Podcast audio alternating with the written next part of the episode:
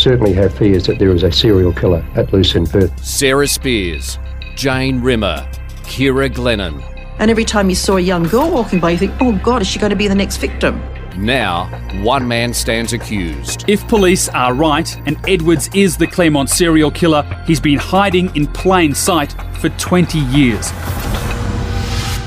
Never before has such a complex case been before our courts. In this bonus episode of Claremont in Conversation, we're going to run through the evidence so far. I'm Natalie Bonjolo with the West Australian's Tim Clarke and from Channel 7, Alison Fan. Hi, guys. Hi. Hello. Okay, so in this podcast, what we're going to try and do is bundle up what you've heard so far into a chronological timeline.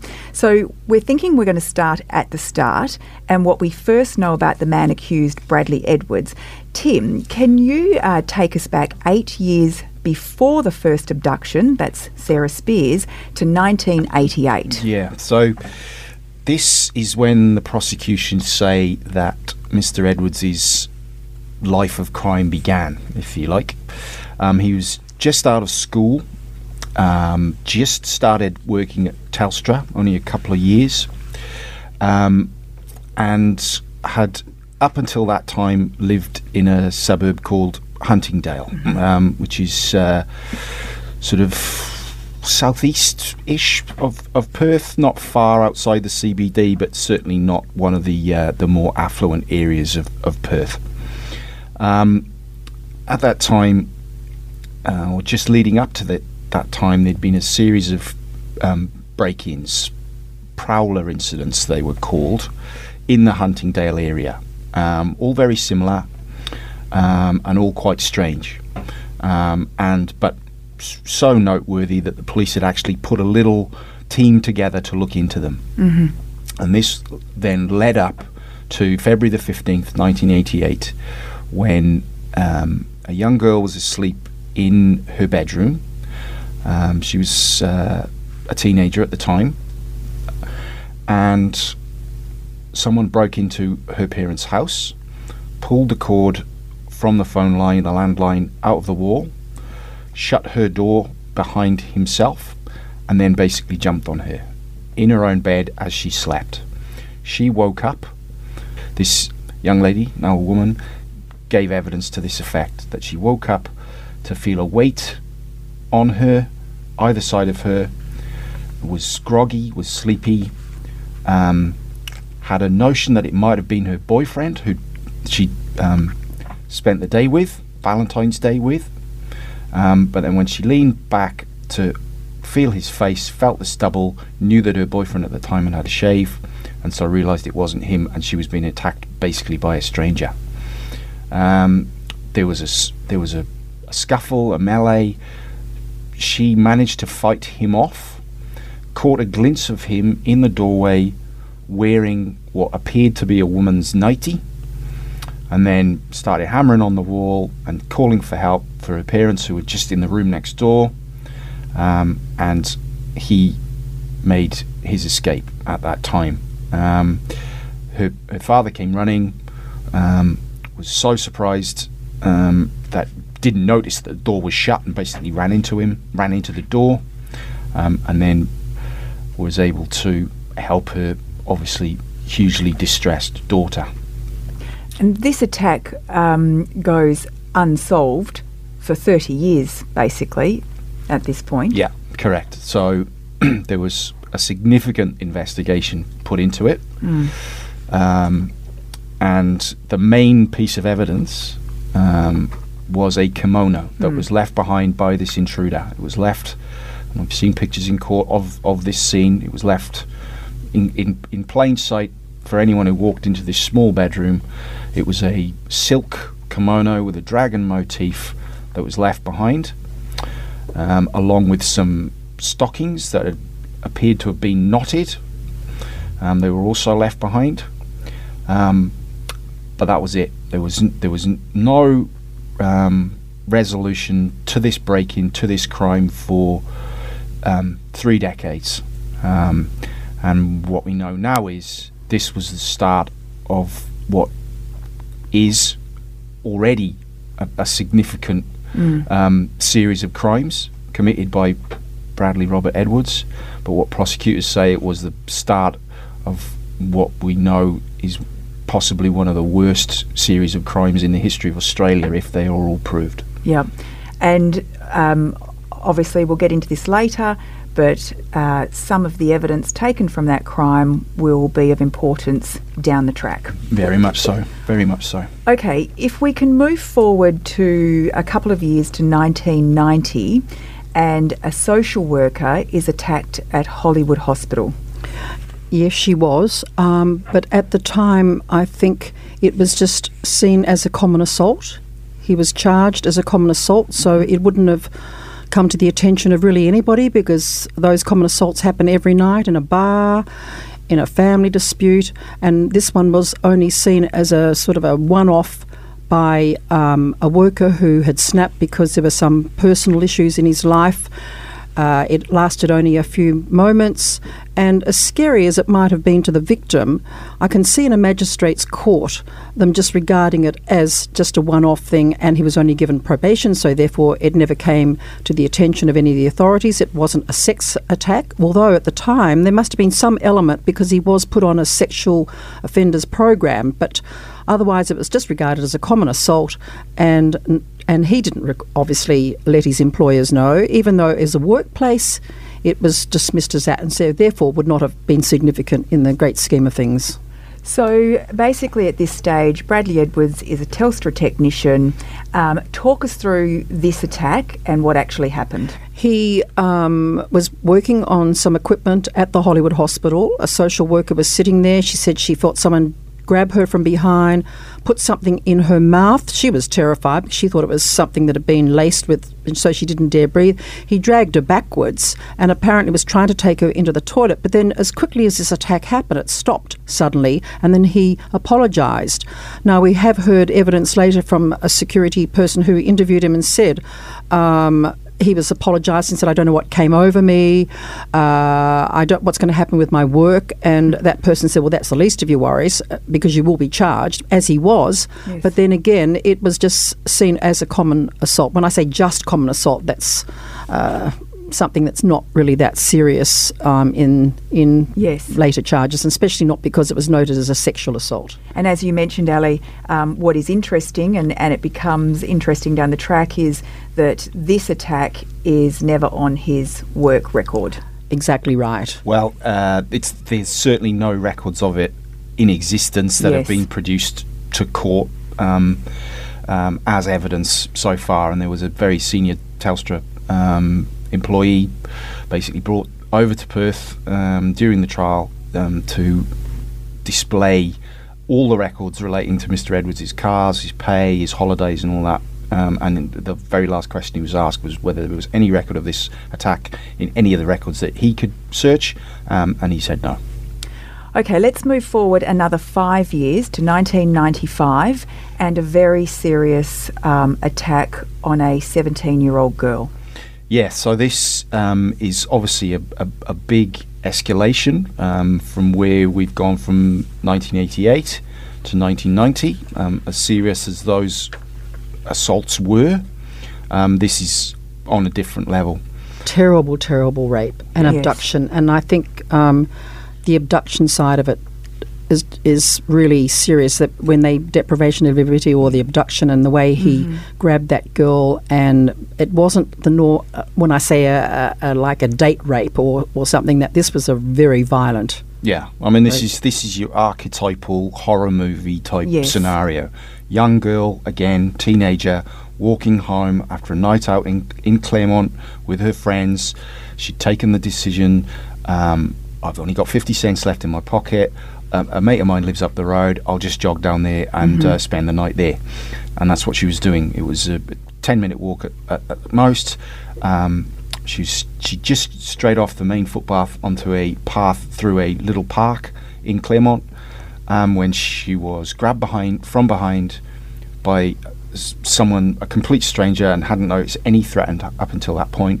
Grabbed from behind, incapacitated, uh, Hood over Gagged. the head, yeah. hooded, tied up, with her hands behind her back, and ba- basically completely incapacitated, bodily lifted up and placed in a vehicle close by, um, where she's placed in the back.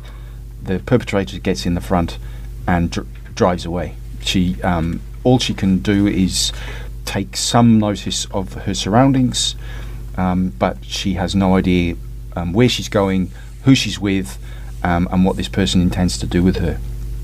They drive around for about half an hour, um, end up in a cemetery um, called Karrakatta Cemetery, which is only two minutes away from where the actual snatch abduction took place, but the, uh, uh, um, the, the drive was longer than that. She's taken to a very far corner of this cemetery, isolated, um, desolate. I mean, you can imagine two o'clock in the morning um, on, on a uh, February morning, and is brutally um, degraded and sexually assaulted um, over a, a, some time, um, and then is dumped um, in the bushes, um, like um, just discarded um, Yep. by this person who we now know was Bradley Edwards. And then she ironically runs for help to the Hollywood Hospital, the very hospital That's where Bradley Edwards committed that attack. Yes. Mm. earlier. So she's, mind you, the cemetery does stretch from Claremont right through to Hollywood Hospital. So that was the nearest point, right where he was familiar with that area. Yeah. And that was when we first heard about Telstra vans from security guys Yes. who'd, who'd seen a white Tels- Telstra van in the area. Yeah, so she manages to somewhat bring herself together, although she is still naked from the waist down. Gets onto the main street and then gets to a phone box, calls her father, and then manages to get to Hollywood Hospital, um, where she's basically aided and abetted by Yeah. the um, by the nursing staff there. And Um, police then um, are called. They take her. They drive around the area. They take her back to the site. Mm. yeah, They find her clothing. Where they Yep. find the evidence, and again, this will become important down the track. Very much so. Yeah, hugely important. Um, we mentioned in a previous podcast. Not sure that would happen now, where you take a, a very vulnerable, distressed teenage girl back to the scene of where she's been raped not half an hour ago. But Yep. that's the way it was done back in the day. And as it turned out, that trip was fruitful because not only did it um, get she was able to take them to the exact spot where they were able to get the, her clothes, which will become important. Um, And the DNA. um, yeah, and she, she and she was obviously also then able to basically um, reenact it, for want of a better word, on the spot. Um, and so they were getting the the victim sort of impact very very fresh um, Yes. from the horse's mouth. And I think the prosecution will emphasise that um, dragging her into bush areas a couple of times that night might become significant Yes. um, to the later crimes. Now, like the Huntingdale attack, this attack also goes unsolved for some 23 years. Yes, yes, it did, and um, it was a major investigation at the time. It was a major crime at the time, as you can imagine. Um, but the following year, um, we, um, we've now learned that it bec- became of even more importance um, after another teenage girl went missing off the streets of Claremont, um, and unfortunately hasn't Been didn't found. hasn't been seen since. That's right. So we're talking now, we've moved forward to the 26th of January 1996, and this is the night that Sarah Spiers disappears. So, what do we hear about how that night unfolded? Well, um, we've heard a, a, lot about Claremont, about the nightclub scene there, about the entertainment district. It was a very popular area for uh, young adults to go and, and spend an evening um, into the morning. Um, and there were two main venues: um, the Continental Hotel, which is a it's a historic hotel um, on the corner of one of the main Claremont streets. Um, it's a it's a beautiful old building. Um, and it and it and it used to be rocking back in the day. It was busy. Um, it was popular, um, and it was basically the central hub of of the of Claremont and the, the western suburbs of Perth. And especially because of Sarah, too. She would have gone to school at Iona, which is just a, a suburb away, and would have been very familiar to her and her friends because it was the neighbourhood place to go. Yes, it was very, very popular. It was buzzing back then and very busy. Lots of people out and about. And then less than you know five minutes walk, 200 metres down the road, is um, the place where. If, if you if mm. you hadn't finished your night, um, you'd You go. You'd leave the Conti at twelve at ki- Yep. kicking out time, and you'd wander down the street and go to Club Bay View, which is um, a nightclub uh, sort of on, on the second story of, a, of, of an, another sort of old building, not quite as historic as the Conti, and that was where you could carry on drinking, dancing, Yes. partying, doing whatever you wanted. And then everyone would spill out at two and three o'clock in the morning That's and, right. and look for a cab. Yeah. That's right. And that's exactly what Sarah had done. So she'd done Sarah Spiers. She was 18, as Ali said. She was a local girl, had been to a college, Iona Presentation College, just at the back. Um, she was bright, she was bubbly, she was sparky, um, pretty. And she was planning to go back to Mosman Park, from what we hear, because she had spoken to one of her Mm. friend's mother. She'd had lunch with her that day, and they said, "If you want to crash back here, absolutely." So we heard that she did call a taxi to go to Mosman That's Park. right. We've heard about the screams from Mosman Park. And you heard, you were also played in court that voice recording of her calling for the cab, which was the first time that had been heard. Yes, very, very chilling hearing her voice asking to go to Mosman Park, which her sister then identified as her voice. Um, and it seems that she was taken to Mosman Park because that's where the screams were all triangled from that area where she was, she should have gone. It's Yeah. it's quite a quiet area. There's a lot of parks and the river there, and on a summer's night. Um, those screams would have been heard exactly where they were. Yeah, so sitting. even in Mm. 1990, e- even if we're back in 1996, we've basically been given a very detailed timeline of what exactly what Sarah's movements were right up to that last phone call. And hearing that last phone call was one of the um, most poignant moments of the last month worth of evidence. We heard it on the first day, and then we heard it again. Um, and to hear her youthful Australian accent, obviously quite tired, maybe a little bit under the weather at two o'clock in the morning, but she was doing the right thing. She called a cab. Um, she wasn't hitchhiking or you know trying to get home on her own. She called a cab, um, and we've heard from witnesses that said Two minutes or something, wasn't it? it was two cab- minutes Yeah. from the call of that cab to that cab getting to the corner, and at some stage in those 120 seconds, Sarah's disappeared from that corner of of, of the street, um, and we don't to this day we don't know where she is. That's right, or how she got to Mosman Park. But as Ali mentioned, we do have multiple witnesses who were woken by Three. three, Very and, loud and they screams. describe these Yes. screams as blood curdling. Yes. Um, and s- there's also um, they see a car or the headlights of a car. They hear a car as well. That's right. Yes. Yeah. And uh, yeah, they're triangulated, so they're three different types of uh, points in Mosman Park, but they all seem to triangulate to a, f- a particular phone box that it's that's been um, basically pinpointed by the prosecution as where they say that these screams emanated from. Um, and probably most crucially of all those scream witnesses or the scream series witnesses that there was a labelled, one of them was so concerned that, that he went out on his balcony, looked towards where he s- thought he saw the scream, heard the scream coming from, and saw a car, a white station wagon with distinctive tail lights that he remembered that he could see um, in the distance, which was there, and then literally pulled away as um, he was watching it. He noticed it because it was facing the wrong way Mm-hmm. too. So he's familiar with Yes. looking out on his as your street, as you would know, it was facing the wrong wrong way. yeah. Okay, so in Perth at the time, there's a big campaign. People are looking for Sarah Spiers. Have you seen Sarah? Um, if there's any information, get in contact with us. While this campaign is going on, less than five months later, another girl disappears. Yeah. Um, so the Spiers family were very well known down south. Their father Don is a sheep shearer, and and he was very um, vocal, very um, proactive in trying to get information.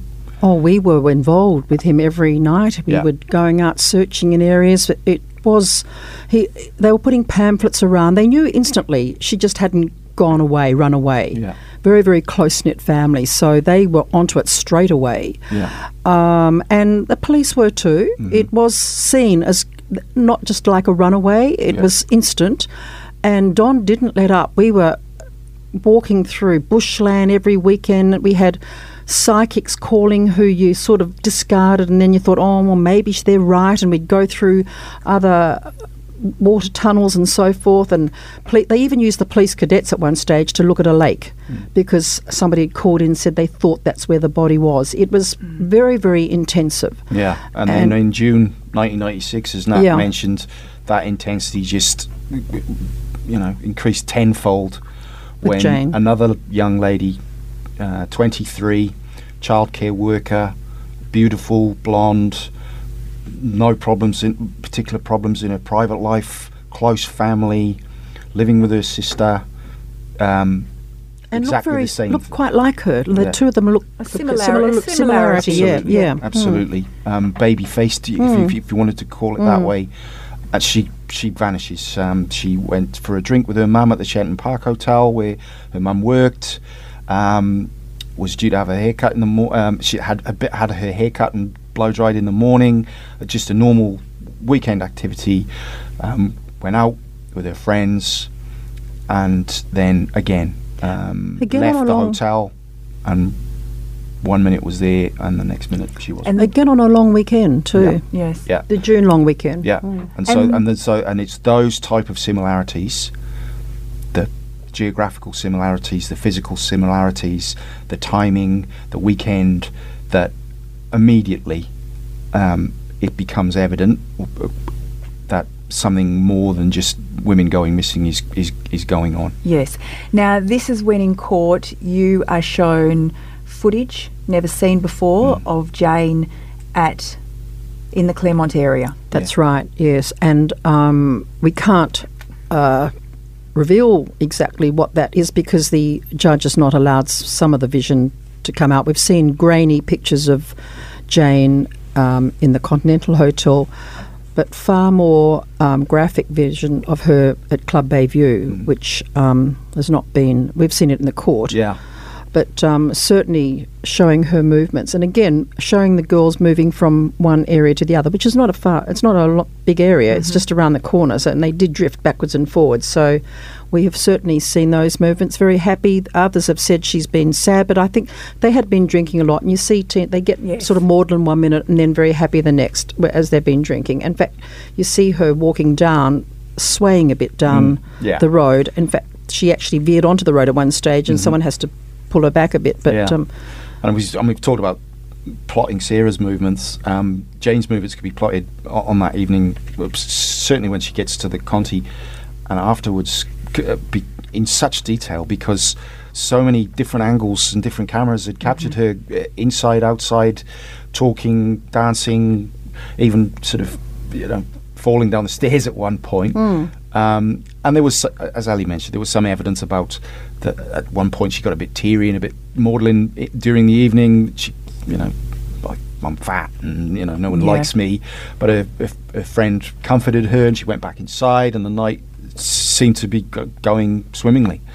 Um, and that last glimmer glimpse on the CCTV quickly explain it. They, th there were four cameras and they were on a 13 second rotation, so it wasn't continuously filming in one spot.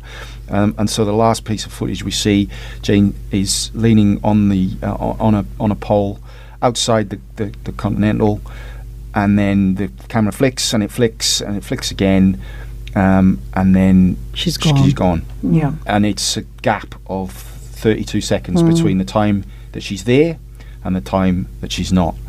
Um, there are theories about what happened to her afterwards, but um, what this trial is all about is proving what the prosecutors think happened actually did happen. and very So- distressing for her friends too, uh, who are testifying. What if? What if they tried to persuade her to get into the taxi? The same as later on with Ciara's friends persuaded her to go into the Claremont area in the first place, and they're giving evidence now, recalling what happened, and uh, very very sad and traumatic for them. Yeah. So the last uh, vision we see of Jane is just after midnight.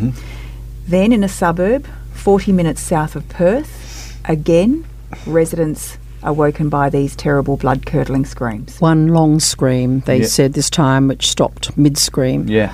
um, but loud enough to wake both um, heavy sleepers and, and light sleepers, and all from that same area where she was later found. Yeah, so this is um, a, a suburb called Wellard, which is it's quite a built-up suburb now, but back um, back in 1996 it was semi-rural at best.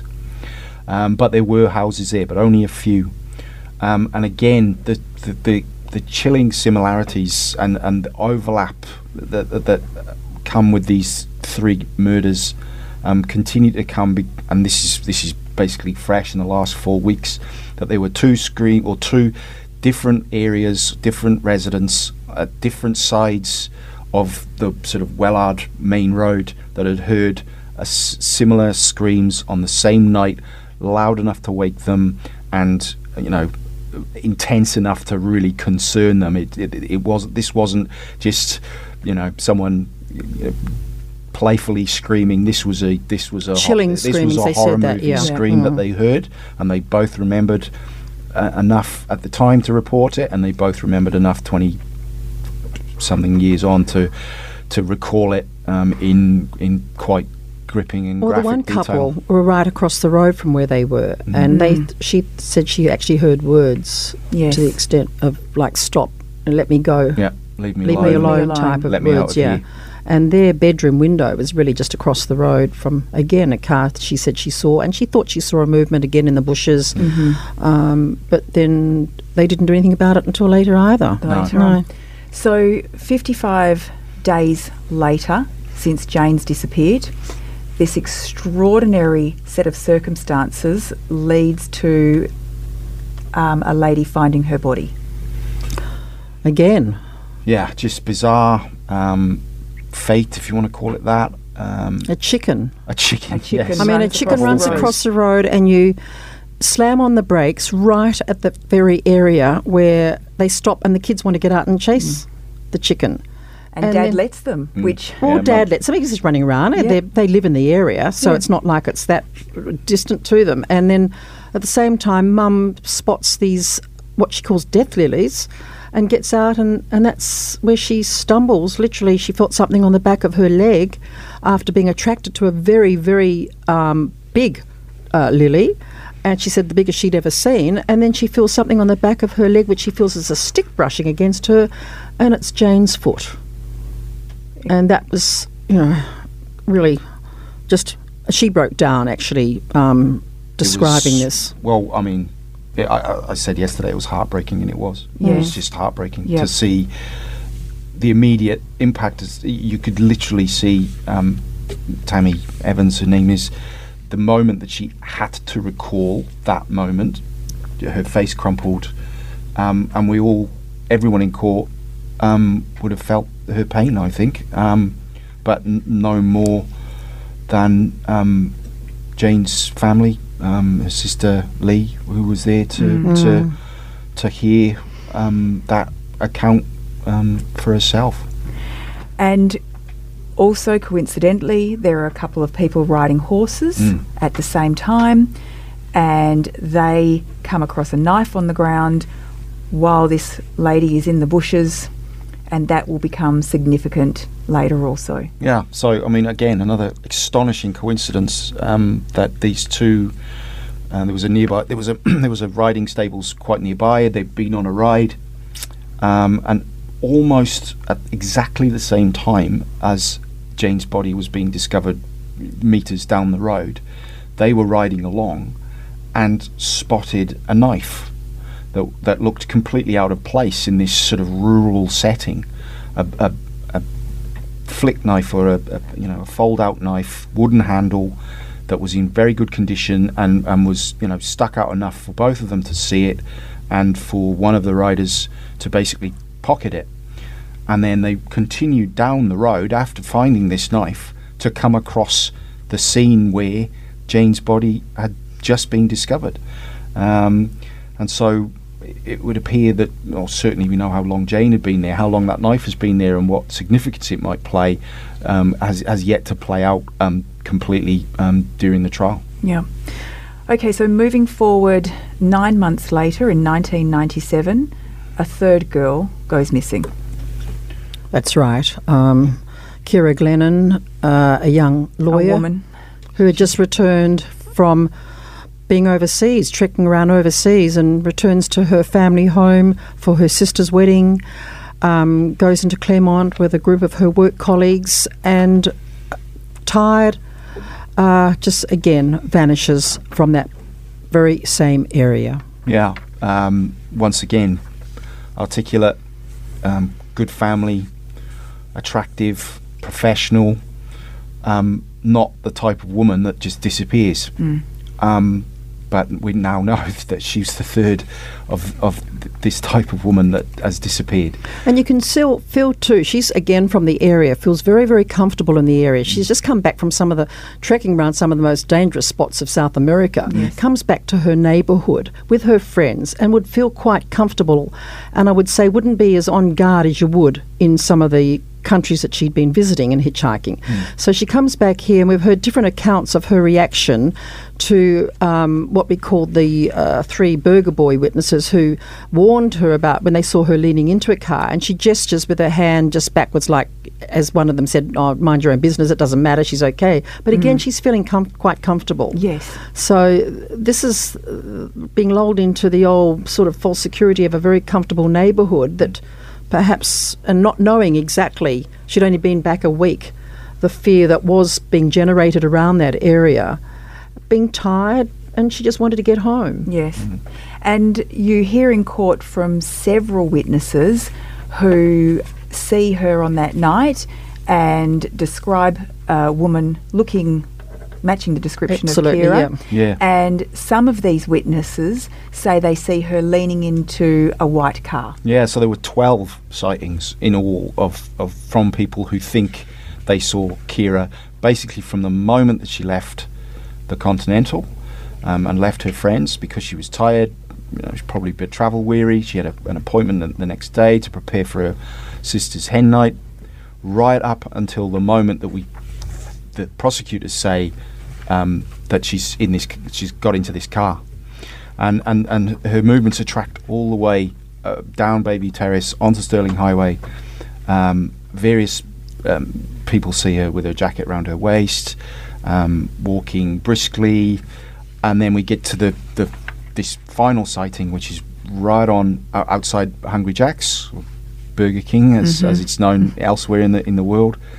Three men who al- also enjoyed, you know, probably one or two too many drinks, um, and are enjoying a, a, a you know a midnight munch at a bus stop, and they see the this this woman walking on her own Right across the road from them. right across the road from them, and are so, you know, perturbed, disturbed uh, to see a young woman. One of them who says she he thinks she saw her hitchhiking. That they say to her, "You're mad. You, what are you doing that for? Were you crazy?" And she just waves them off. Yeah. And then maybe 150 meters, 200 meters, d- meters down the road, after they've seen this quite distinctive car drive past, one of them sees what, who we think is Ciara leaning into this car, and once again, that's the, that's the Mm. last that anyone sees her alive. Two weeks after Ciara disappears, another bizarre coincidence. Uh, a man is walking through the bush and he comes across a body. That's right. Um, he was a little bit reluctant to say what he was doing in the bush because he was looking for some cannabis plants. It was all sort of brushed over, but he, instead of finding the cannabis um, plants that he was looking for, he um, discovered Ciara's body. He was alerted by the, I think, By an odour, mm, by the smell, and um, found Ciara. you Yeah. know, Um, again, you know, bizarre circumstance. By chance. Sliding door, ten meters, you know, ten minutes further down the road. Maybe he he doesn't make that discovery, but he did. Um, there was some chuckling about what he was there for, um, but that wasn't really the point of his evidence. The point of his evidence was to describe the moment that he did find Ciara.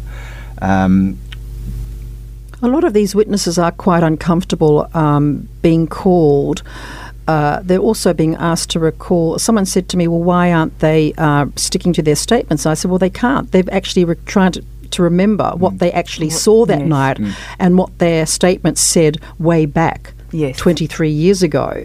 And of course, there are inconsistencies and memory lapses. Uh, of course, the ones who found the body remember exactly Yes. what happened. Yeah. Um, but they're not all that comfortable giving evidence. He was a little bit um, upset uh, at the attention, I suppose, Yeah. later on. But um, But um, the moment after he'd finished giving his evidence and he walked past and just took a moment to um, shake Ciara's father's Dennis's hand, Hand, as he mm. walked past, um, just as a um, yeah a conciliatory um, moment. uh, That that sort of encapsulated for for me what we all feel towards all the families of the of the women that have that have gone missing and and died, um, because as uh, as interesting and as fascinating as the the trial has been, um, always. Um, at the back of everyone's mind is what it what it means to those families and what it uh, is, is the effect that it's probably having on those families um, today and over Christmas and for the for the months to come. and Dennis Glennon actually mouths "thank you" as they walk past Mhm. to them. Yeah, as because he's in the front row there, and he does acknowledge them as they've come forward and given their evidence. So, what follows next is basically the biggest police investigation in Australian history. Mm-hmm. Then, Then- something happens in December 2016 that nobody saw coming. Absolutely, that's where your um, your I guess your cold case detectives uh, came into light who were reviewing. And Yeah. they went back. And of course, the technology has probably improved over the years where they are able to detect things that they weren't able to before. They go back and they match the uh, kimono Yeah. uh, DNA to Bradley Edwards, but only after uh, following him and finding a Sprite bottle, which Yeah. again is a very mundane thing to find, but they managed to get the DNA off a Sprite bottle that he had discarded while he went to the movies. Yeah. Yes. So there's there, there, um, there there are. I mean, just to brush over it from sort of '97 to 2016, Yeah. well, this investigation was enormous, is enormous, um, and over the years, trying to get information out, some information out of those detectives has has, has been very very difficult. They've been they o- over all that span of time, they were very reluctant to release any detail um, unless they wanted it out there and that was the same on December the twenty second, two thousand and sixteen. There were w- there were whispers, there were rumours uh, that something really really big was happening in Kewdale, which is another uh, outer suburb of Perth. You know, working class, middle class. Um, media started to gather, but the police were saying absolutely nothing. Um, there were some pictures of a of a chap being led out. Um, there were more rumours. I remember getting a call at home from my chief of staff saying, "Mate, we think you might need to be in court very, very early in the morning for something very, very important." And lo and behold, basically, the at first dawn on the twenty third, um, we were given um, notice that a media conference was being held with basically every top brass police officer you could think of. We gathered at Police HQ, and the then Police Commissioner Karl O'Callaghan said that an arrest had been made uh, in connection with Operation Macro, which is the Claremont investigation, and a person had been charged with the murders of Jane Rimmer and Ciara Glennon, along with um, an alleged rape in Karrakatta in February 95 and a break-in and assault in the Huntingdale in 1988. And I will never forget where I was when I when I heard that because I was right there. And I will never forget ra- racing up the terrace, St George's Terrace, which is the main road in going through Perth CBD, so I could be at um, Perth Magistrates Court for 10 a.m., where Bradley Robert Edwards made his first appearance. Uh, he was read those charges, and we all got our first look at basically the man who the state say is the Claremont serial killer. Yes, Now- because I remember Susannah Carr calling me too, because Susannah went to Iona, and we thought this was one case that was never, ever No. going to be resolved. Uh, Susannah Carr, for the listeners who aren't in Perth, is our um, beloved newsreader here at Channel you, Tim, 7. sorry. World Um, record breaking news pro- um, newsreader. but also one of the most respected broadcast people um, in Australia. Um, and uh, We were would, on have, would have been would have been sat yeah. at the desk Mm. uh, every night when Yeah. when these girls went missing. The young women went No, we were missing. actually from Claremont. We were, we were telecasting out of Claremont, yeah. She's reported on this Mm. case basically as long as Ali Mm. has, which is a long time. Yeah. Um, and uh, yeah, and, and would have been on the desk on that day. Mm. In fact, she was. I, mean, I Mm. Remember seeing the report. Um, as Ali said, it was a day that I think uh, hundreds of thousands of people in Western Australia thought would never happen, that someone would be arrested and charged. Um, and and three years later, I think the, that sense, somewhat sense of disbelief that this is actually happening, it's still there. Now, uh, Bradley Edwards denied all of the charges initially. He did. He did. Um, not immediately, um, because with a case of this magnitude, obviously, um, vast amounts of legal advice would have been taken before um, he did. But uh, eventually, so first he's uh, he's charged with the two murders. Um, it takes another couple of years for him to be charged with Sarah's murder, and that's basically um, to, due to Sarah's body not being found. So that's a circumstantial case. So it would would have taken prosecutors longer to basically pull that case together. But he is. Um, he pleads guilty to, uh, not guilty to all 3 Mm-hmm. and the rape and the break-in at Huntingdale, um, and basically the biggest trial, criminal trial in Western Australia's history is set down, which is three murders, a rape, and a very serious break-in. So.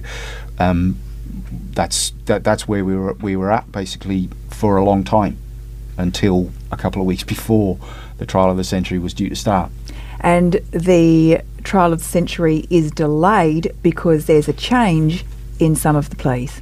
Yeah, well, it was delayed a couple of times. Yes. Um, the first was because there was more evidence coming in, um, or more. Uh, It was an investigation on the run right up to the very last minute, with the evidence still coming in and trying to. And the judge was was was absolutely quite good to allow it to be delayed because I thought some of those things he could have perhaps made a decision on the spot with no jury. Yeah. But he did allow them time for more fibre evidence to be brought forward, and it stop start stop start for a while there, wasn't it? Yeah. And then um, we're all expecting to just turn up for a what had become quite a regular pre-trial hearing. Um, and then we got a whisper, another whisper early in the morning, or I did sort of overnight that there might be some might be some major development happening, and it turns out that uh, Mr. Edwards um, pleaded guilty to the break-in at Huntingdale and that horrible rape in 1995, leaving him basically pleading not guilty to the three murders.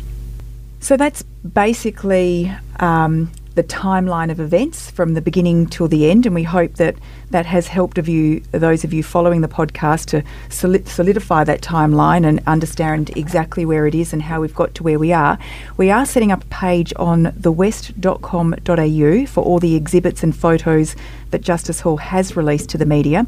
So if you haven't seen them yet, just keep an eye out for those, and we'll have those available over the next few days on thewest.com.au. And we'll be back Monday, 6th of January, when the court resumes. In the meantime, stay tuned for any extra bonus episodes of Claremont in Conversation. This podcast was hosted by Natalie Bonjolo, produced by Kate Ryan and Alicia Preedy, and recorded in the studios of Seven West Media. Audio files were provided from the archives of the Seven Network and the West Australian.